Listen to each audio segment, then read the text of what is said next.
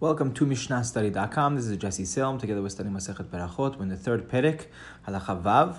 Uh, the flow over here is until now we had a couple of Mishnayot that spoke about a Baal Keri, right, a person who had an emission, and we're going to continue on this note of three scenarios of people who were Tameh, and at a, at a deep level of tuma, a high level of Tumah, and then they saw they had an emission. Do they need to dip Tevilah to be mitahir themselves from this lower level of tum'ah in order to rekriyat Shema.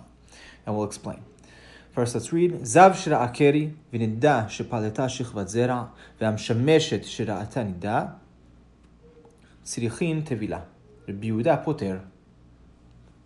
So, a zav, zav is a man who had a specific type of emission. Emission, it's like a, a type more uh, a deeper color, a sickness that you know comes out of a person. We don't exactly know what it is today.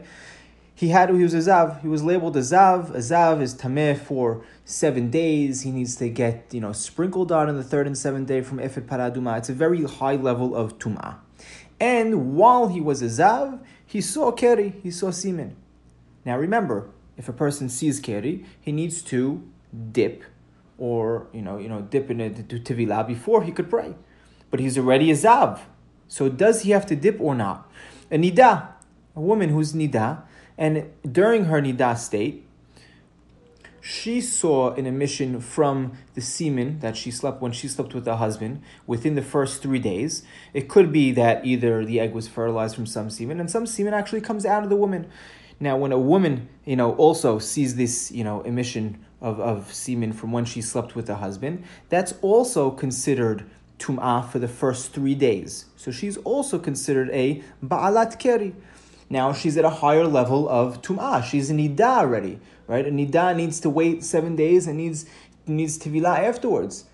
Over here, this woman, while she's a Nida, she has this other emission. Is does she now also have to go ahead and dip in order to say kriyat shema and pray? And the third case is hamshameshet, a woman during intercourse where she becomes nida. So this is the flip side, meaning she is mishameshet, and during her during you know the intercourse there will be also some type of you know semen that flows out of her, and therefore she will become a ba'alat keri, right, which is a lower level of tum'ah. And during the intercourse she becomes nida.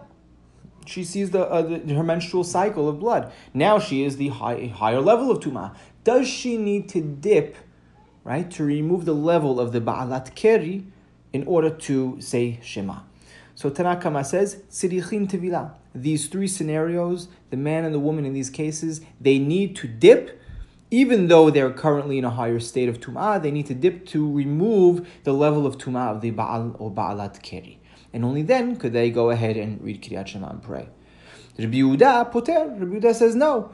There's no need to. It doesn't help right? Because they're in a higher state of tum'ah, they can't be tahor from the lower state of tum'ah. That's the end of the Mishnah. Halacha, though, as we said, all this is in the past. But now, batlua letviluta, we already were batel, we already got rid of the concept of tivilah after for a baal keri. Rather, the way Harambam understands is he needs to wash or shower his entire body, and that's enough and that's what everyone he writes. That's what everyone is noheg. Us today, we're not even noheg this. Most of us are really are noheg this. The way Shulchan Aruch and the Torah posek not not to be no you don't you don't have to be noheg this. Harambam though was noheg. He did take upon himself this extra chumrah. We do see his high regard for the level of tahara and concentration that a person needs to be for kriyat shema and tefillah from the way he expresses and he actually writes his halachot and the way he even testifies about himself that he always kept these laws. Um, but today, again, this law wouldn't, you know, this law of the Mishnah would not apply that a person needs tevilah. Rather, they it just according to Harambam, they would just need to wash. According to others, they wouldn't have to do anything in order to read Kriyat Shema and pray.